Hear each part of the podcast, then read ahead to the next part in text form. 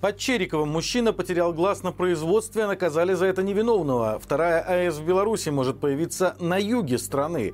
Могилеву грозит эпидемия коклюша. Большинство заболевших – дети. Подробнее обо всем этом в ближайшие несколько минут. Мы благодарны вам за лайки, комментарии и подписки. Именно вы помогаете распространять наши видео большему числу зрителей.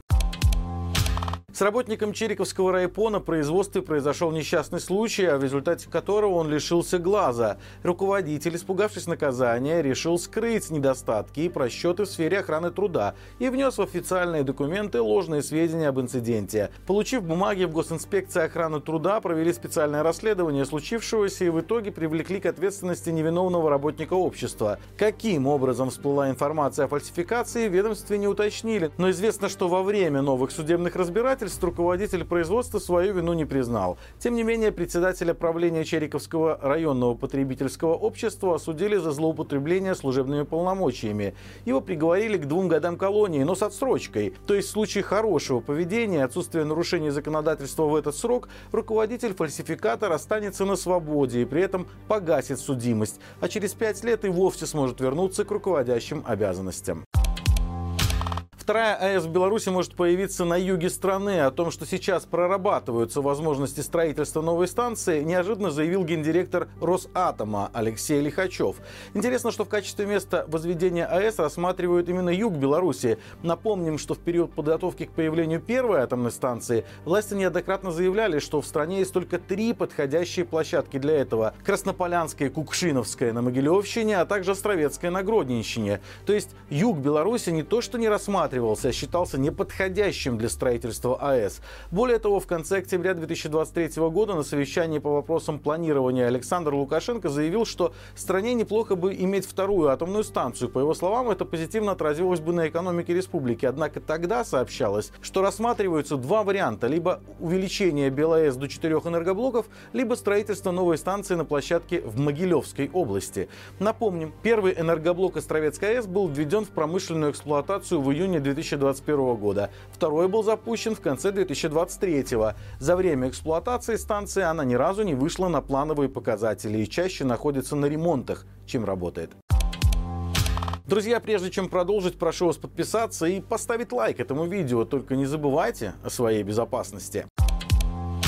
Могилеву грозит эпидемия коклюша. Об этом заявили в зональном центре гигиены эпидемиологии. Большинство заболевших это дети и подростки. Распространение коклюша, как говорят медики, способствовало снижению прививочного иммунитета у части школьников.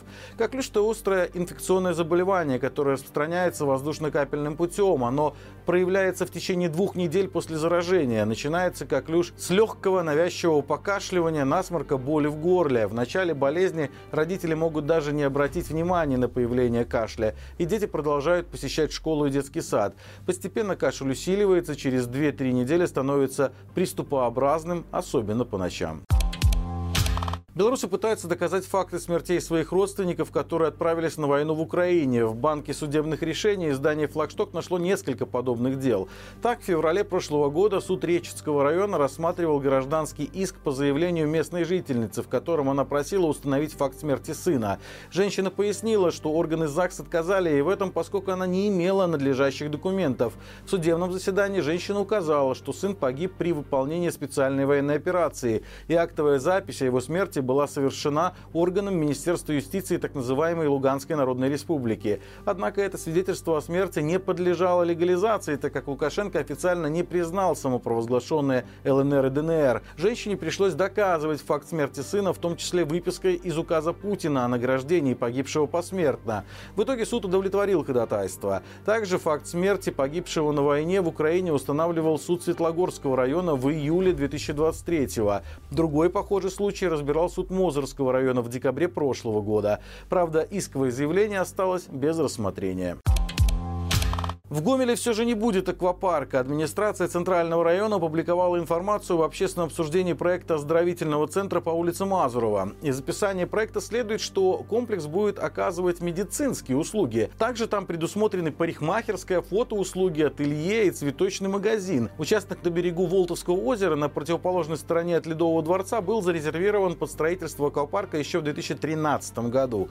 Гомельские власти все это время искали инвестора на строительство, но в 2022 2022 право аренды участка было продано. Однако вскоре результат аукциона был аннулирован. Гомельский горосполком включил эту территорию в список перспективных инвестплощадок с прицелом на строительство все того же аквапарка. В прошлом году госсми заявляли, что проект может заинтересовать российский «Газпром», но сейчас стало понятно, что расчет на российскую сырьевую компанию тоже оказался напрасным. Под Слонимом грабители были настолько пьяны, что не смогли унести добычу. Как рассказали в милиции, в РУВД обратился житель деревни Сосновка. Мужчина сообщил, что у него из гаража похитили мотоцикл Иш Юпитер-4, наждачный станок, плуг и 4 карданных вала. Прибывшие на место следователи нашли пропавшее имущество буквально в 10 метрах от ограбленного гаража. Также оперативно были установлены и подозреваемые в совершении преступления. Ими оказались двое жителей деревни, одному 24, а второму 21 год.